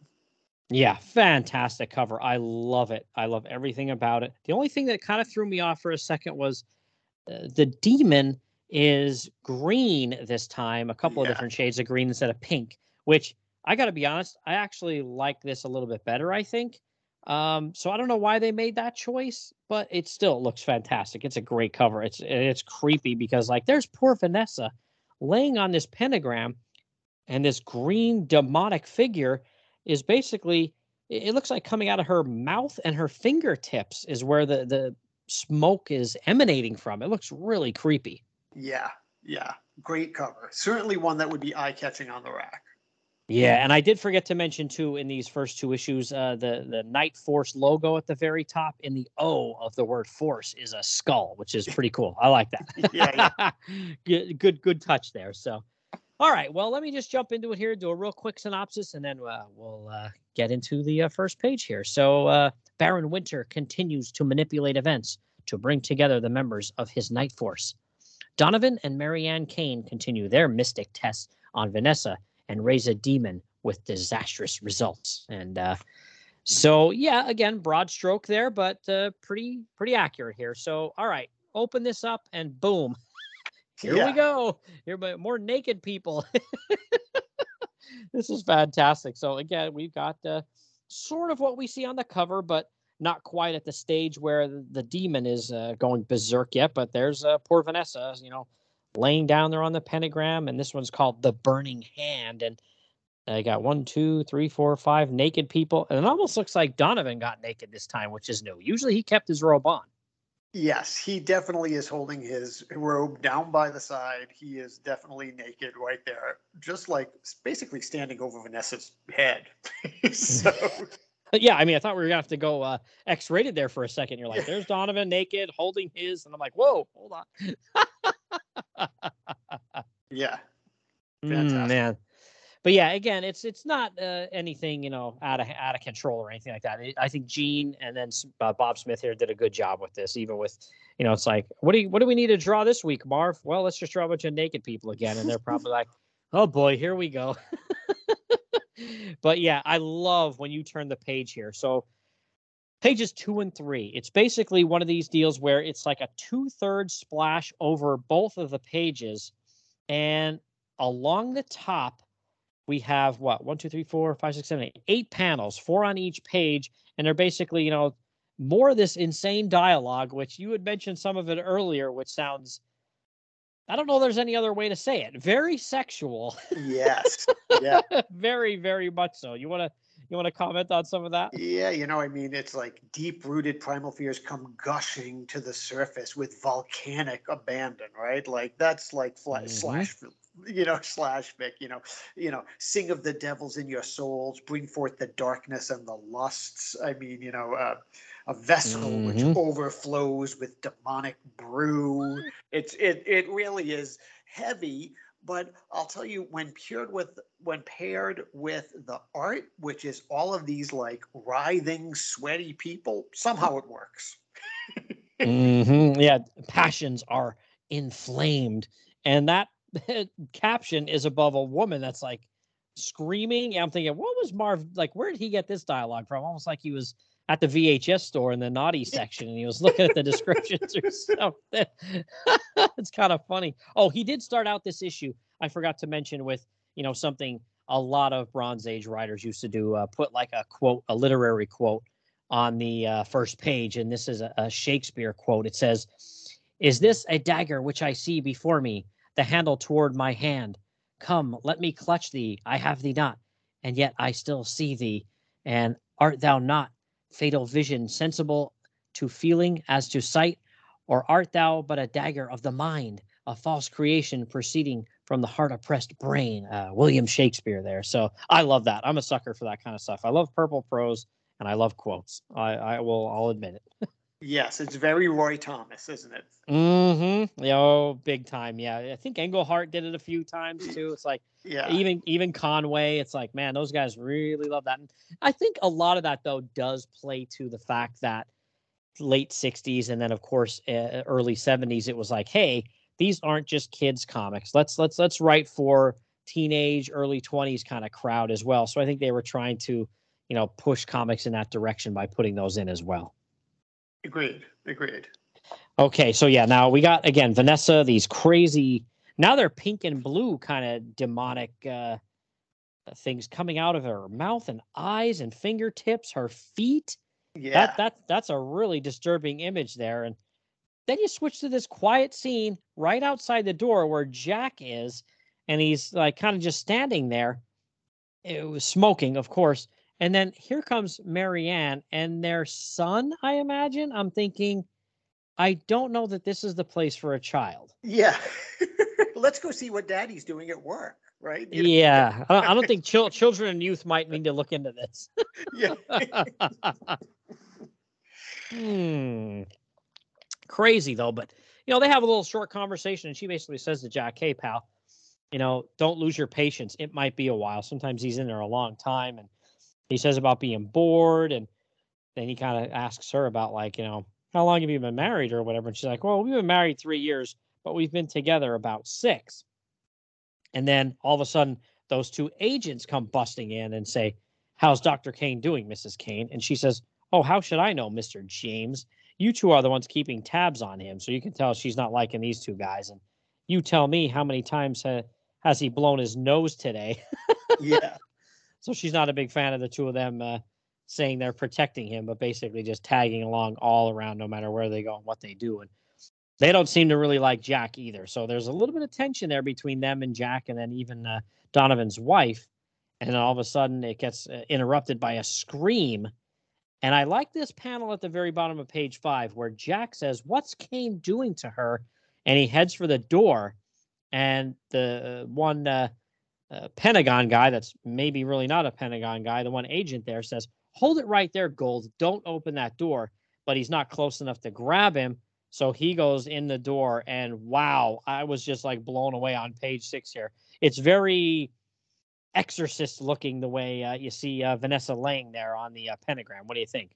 Yeah, it is a full blown splash of like all of these crazy demons just oozing out of her. We see one of the dancing students is kind of like enveloped in one of these things. And I've really talked a lot about the coloring in this book, which I think is outstanding. It's like all of the people are in yellow tones, which stands out in such stark contrast to, again, these like pale blue and magenta demons, that it just really pops right off the page. Yeah, fantastic job here. Yeah, great call out of, you know, use of shadow and the light, like you said, some of them are in like, it's like a yellow and then like an orange almost, you know, because of these like seemingly pulsating kind of lights and stuff like that. Oh, it's great. It's interesting too. Like you said, the one student looks like it's about to get ripped in half by a demon. And I love the caption at the bottom there. And for a very brief moment, he knows how Adam must have felt while contemplating Eden's fabled apple. I'm like, oh boy, here we go. And again, I love how they switch to just, you know, a random street close by in Georgetown here. And there's just people walking up and down the street, minding their own business. And one of the like street lamps explodes, glass goes flying everywhere.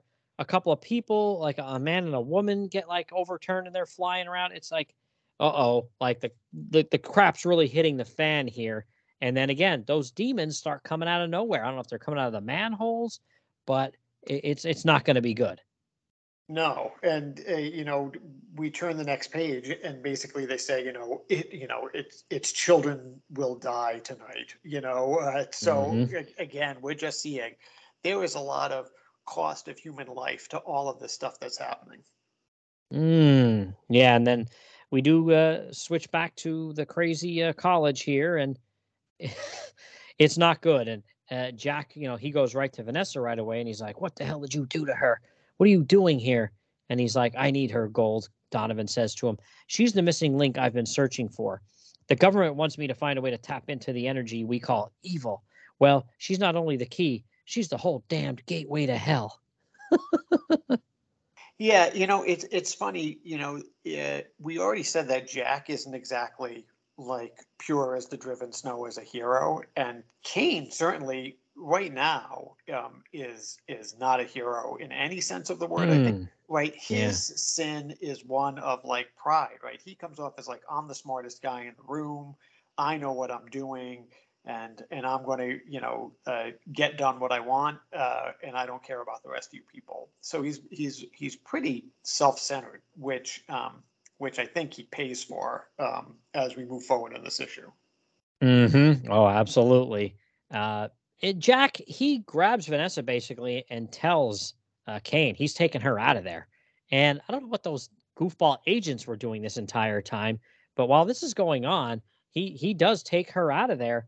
And that Mary McDonald reports to the, you know, the guy in the chair that's in the dark that we can't see yet. And, you know, he basically is like, no big deal. You know, this is all going to blow up in Jack's face anyway. And I love this next scene, too. We go back to Arlington Memorial Bridge, and the police are fishing that car out of the water with the two agents we saw at the beginning of issue one there. And we see they are both dead and they're in there. And I love how the cop says, they've got more holes in them than Swiss cheese.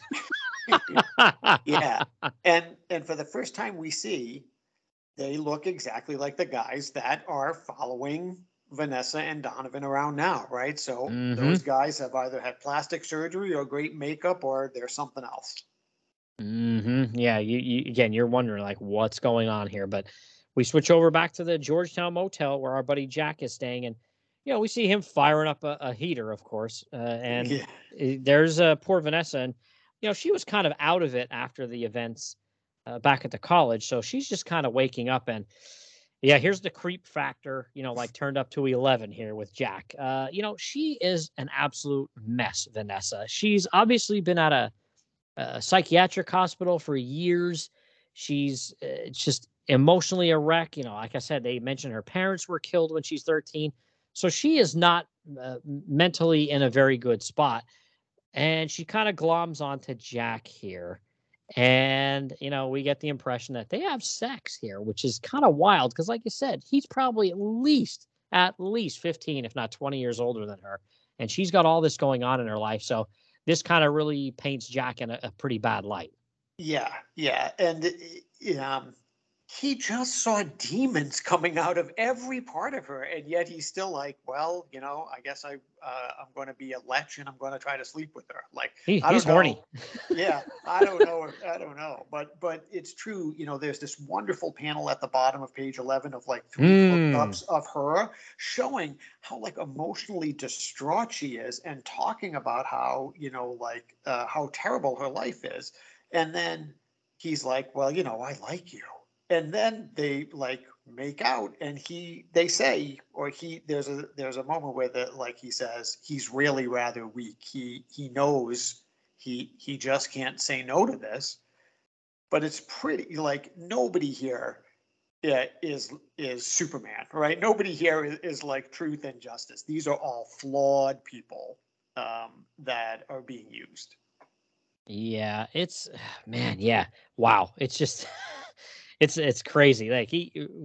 Like you said, Wolfman here is portraying him as yes, this is one of the lead characters, but yes, he is really 90% of him is not a very good person. You know, there's this tiny bit of him that is, because he does want to help her, but this isn't helping her, what goes on here. But I do, like you said, you called out that panel on page 11 where it shows how emotional she is. We do get a little bit of a peek into Baron Winters through her, because Jack asks her about him, and she says, "Oh, I've known the Baron a long time, all my life. My parents knew him before I was born."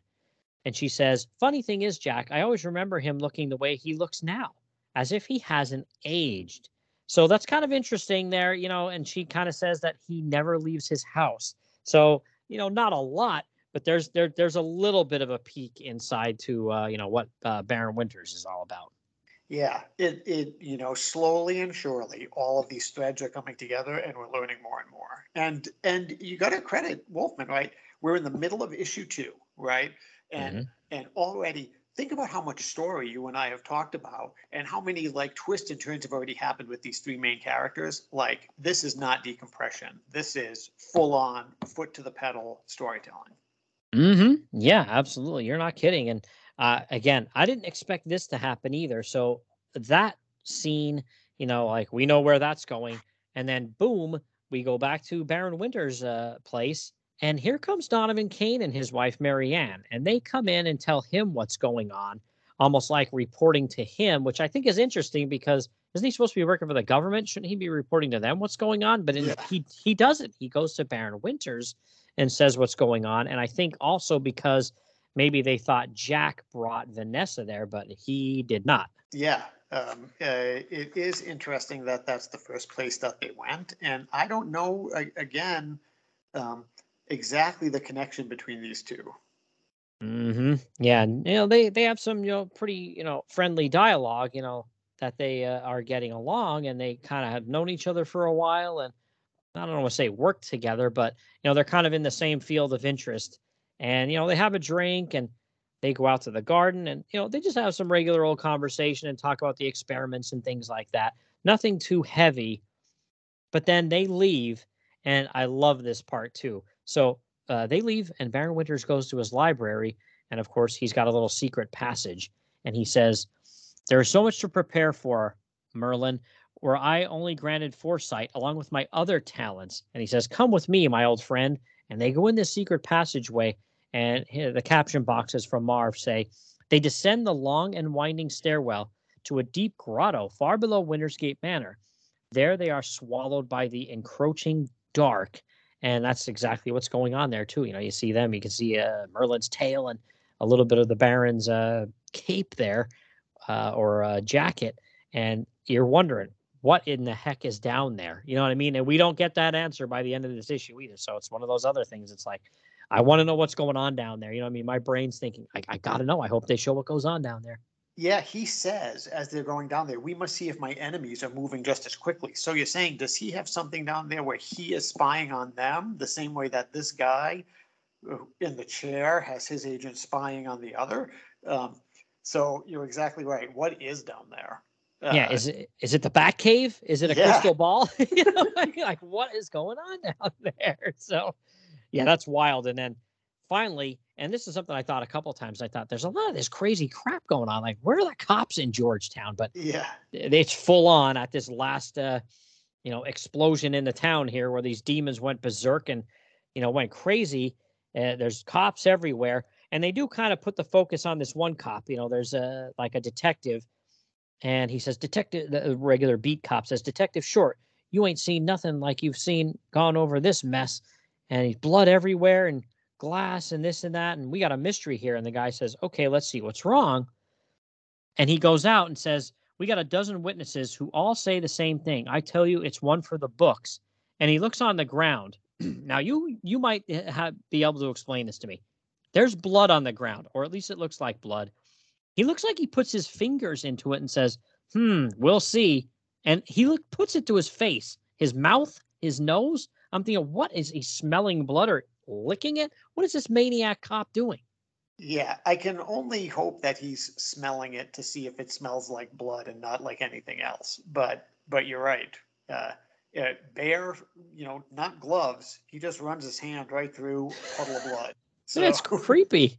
And then honestly, he looks more like Carl Kolchak than he does a detective. But yes. And they do say, the B cop says, like, this is one that's right up your alley. So now you're wondering, oh, is this like the cop that is like the conspiracy theory cop who has been involved with cases like this before, and that's why he knows all of these signs. So just another character to try to follow. Yeah, pretty neat. So. Then we get Donovan Kane here and his wife. They're blasting down the street in his sports car. They left the Baron Winters' place and they're heading to, we don't know yet if it's back to the college, it's their house, whatever. And they're being followed, of course, by the two agents, air quotes agents, because we know they're not who they say they are.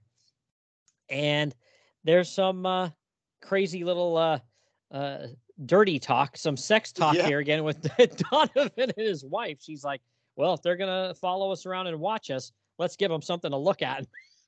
I found that pretty hilarious. But Donovan's like, all right, honey, calm down. Like, that's not happening right now.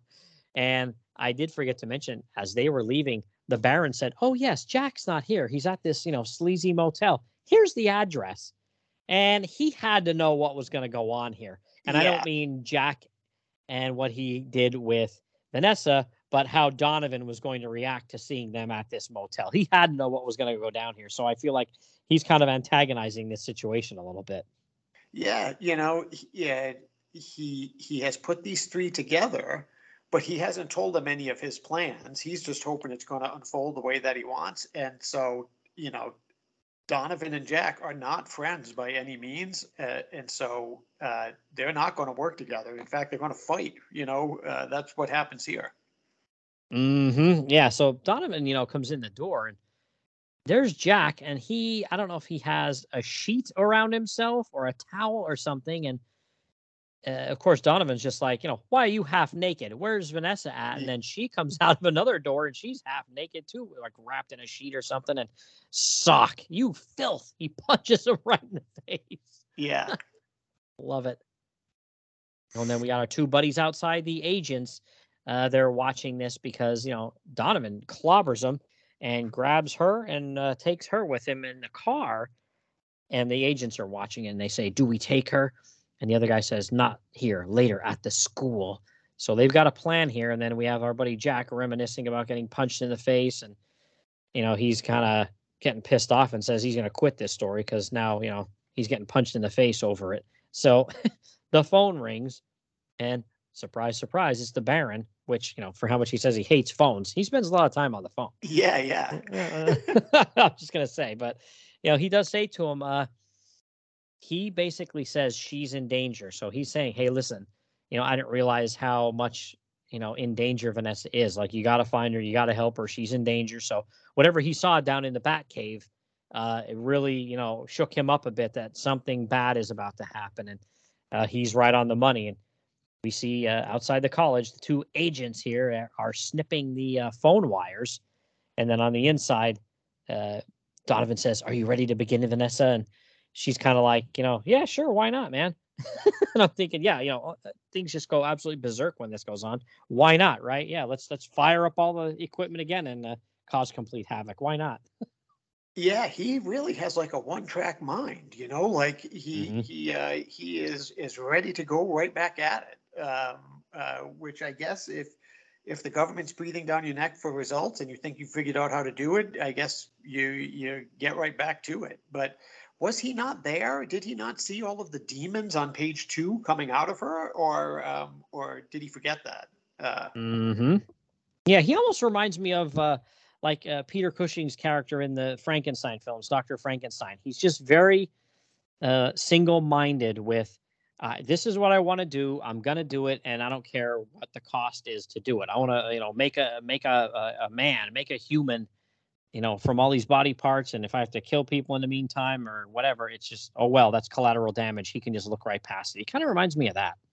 Yes. That's the whole thing. He is, doesn't care about anything other than completing this project. And that's his flaw. Mm-hmm. So now the crap really hits the fan here. We have the crazy experiments going on with Kane and Vanessa inside the college. We have the two fake agents showing up, and this time they mean business because they're just about to bust in the door, and they have their pistols drawn, and Jack is just about pulling into the parking lot as well. So yeah, here we go, and inside again we're seeing some of the same scenes where there's Vanessa laying there, and the demons start coming forth, and all of a sudden, the crazy fake agents bust in the door, and the one says, "Oh my God, do you see it?" And he says, "Don't shoot, you fool." So this one agent gets so spooked that he tries to shoot, and I don't know if he thinks he's shooting at Vanessa or he's shooting at one of the demons, but he does, it looks like, hit her in the arm or shoulder, right? Right, right. And the whole thing about this is, I think they are there to get her, right? So, why he would ever shoot her, that would be against his boss's plan. So I think you're right. I think he is just spooked, because they say the mists congeal and take form and substance, and it is this demonic face just above her. And so I think if you walk in and see that, and you got a gun, you're probably going to shoot. Yeah, it's not good, too, because there she lays now with her bloody arm, and it almost looks like in that panel on page 22 at the bottom right that something's tugging on her arm. So I don't know if it's the agents or what. And then we see two naked people in the background that are kind of getting surrounded by these demonic forces. And then page 23 at the very top. I don't know if this was the choice, I would assume, of the colorist, but the glowing candle is right in the face of Donovan and his wife, Marianne, and their eyes are stark yellow. That's an interesting twist there. At first I thought, what, are they getting possessed or something like that? But I think it's just the candle effect there. Yeah, I think, this is a bat crap crazy scene, right? And so is it that just, they have become part of whatever is happening? It does make them look a little bit like inhuman and even scarier.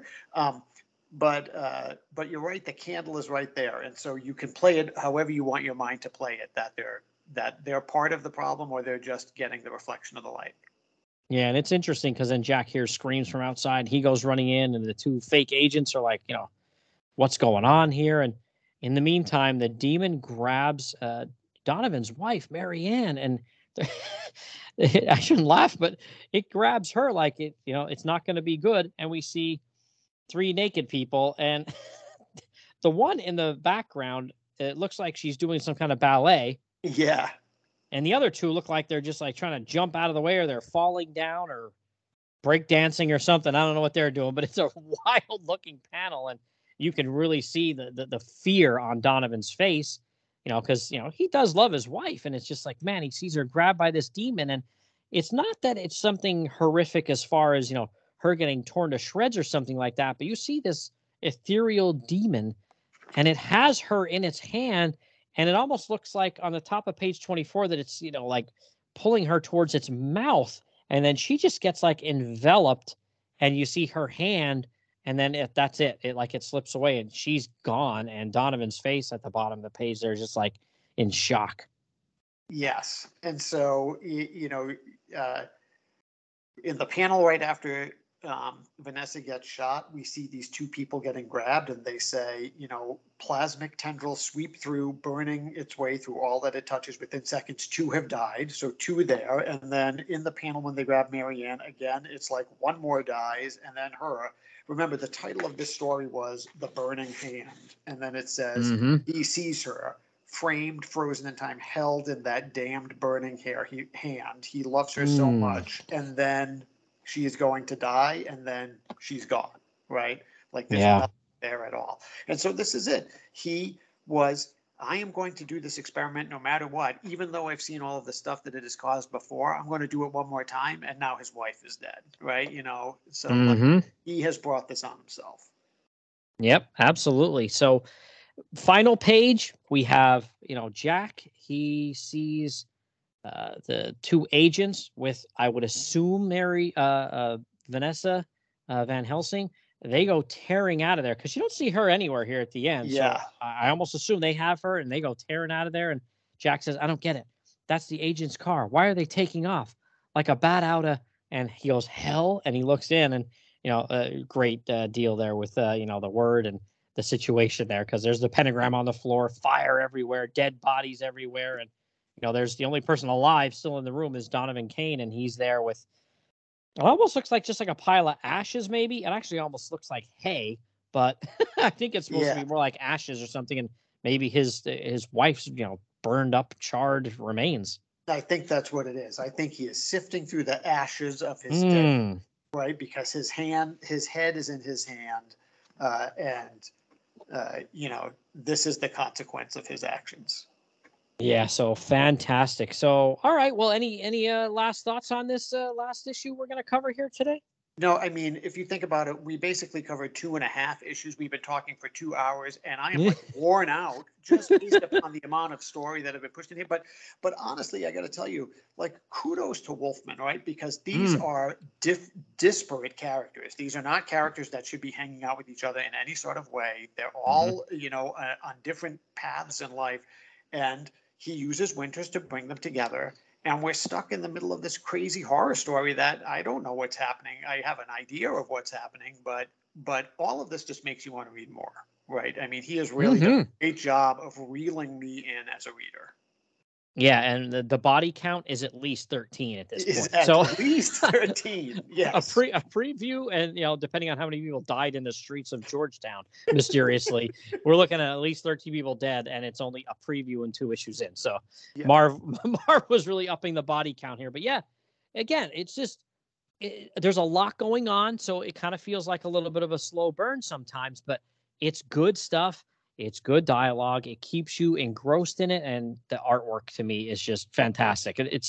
This is what Gene Colan did best, whether it was Tomb of Dracula, whether it was this or the Batman detective stuff he did. Shadows, demons, horror, just suspense, thriller kind of stuff. That's what he was born to do. And it's on full display here. Yeah, I wish that we could see if this was done that. You know, was this like full script, or did Wolfman just tell Colan, you know, go to it, I trust you, right? Because you're exactly right. You think of Gene Colan, you think of this sort of stuff, and he just shines here. Yeah, it's really fantastic. So, yeah. So, wow, man. So, yeah, that's the plan. We're going to go forward here and do like 3 issues basically at a clip. And, yeah, we're going to see how this goes. And like I said, I'm going to not read ahead only until I'm going to just jot down my notes and read, you know, right before we're going to sit down and record. And I think that's going to be great because, you know, you've been reading this and read this a long time ago. And I've been a fan of it for years. And I've been more of a recent fan and finally getting a hold of it. So, yeah, really looking forward to this. So why don't we talk about you right now. So you have got some stuff going on the interwebs here. So why don't you talk about that quick? You're blogging. Yeah, I run a Supergirl fan site called Comic Box Commentary. If you type Supergirl blog in your Google search bar, you'll find me. I've been running it now, hard to believe, you know, 14 years. And wow. It really is, you know, Supergirl focused, but I do cover Legion of Superheroes and all of the Superman books and other little side trails. So, and I'm very active on Twitter, mostly about comic book stuff, but other stuff as well. And you can find me there at Dr. Ange 70.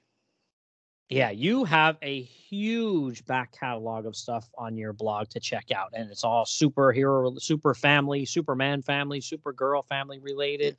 Like I said, Legion 2. Now, as of this recording, Superman, Son of Kal-El, number 14. So you have classic stuff on there, new stuff on there. You run the whole gamut on that site. Yeah, I try to touch upon all the facets of history, and if there's a story that's happening nowadays that reminds me of stuff in the past, I try to say, like, let's look back at something that happened that was similar to this. So I really enjoy it. It's a good creative outlet for me.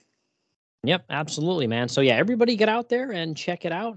Like you said, it's comicboxcommentary.blogspot.com, and then give Dr. Ange a follow. It's at Dr. Ange. That's ANJ70 on Twitter. So, all right, man. Well, thank you. I appreciate you being on here. This was a blast. I cannot wait to dig into the next three issues and talk about them and see where we're going with this, because again, it's a slow burn. It's got many different things here, many threads we can tug on here. So I'm really, really looking forward to it. Yeah, it's one of those comics that, you know, I like and I like to talk about. So whenever I find somebody who wants to talk about it with me, I'm thrilled. So I can't thank you enough for inviting me. Oh, you bet, man. This has been great. So again, once again, thank you. Much appreciated. And at this point, I'm going to jump out of here real quick and play a promo and then be back to wrap things up. Next. Michael Audrey Myers shall be tried as an adult for the murder of his sister, Judith Margaret Myers. You fooled them, haven't you, Mike? But not me. It's a holiday you'll remember forever. Halloween night is when people play tricks on each other. What about the boogeyman? Death has come to your little town, Sheriff. Seasons don't appear, nor do the wind of summer rain. We can be like that. Jamie Lee Curtis. What's the boogeyman? Donald Pleasance. As a matter of fact, it was. In a film by John Carpenter. Oh, no. Halloween. Next.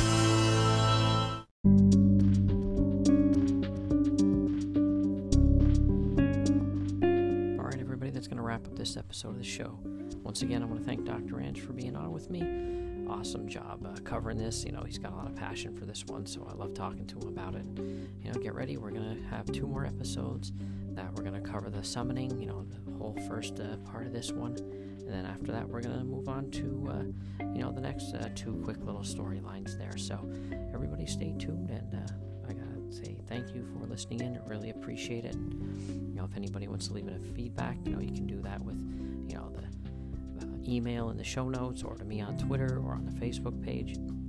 And, you know, as always, if you want to leave a review over on iTunes or Spotify, that would be appreciated as well. So thanks for tuning in.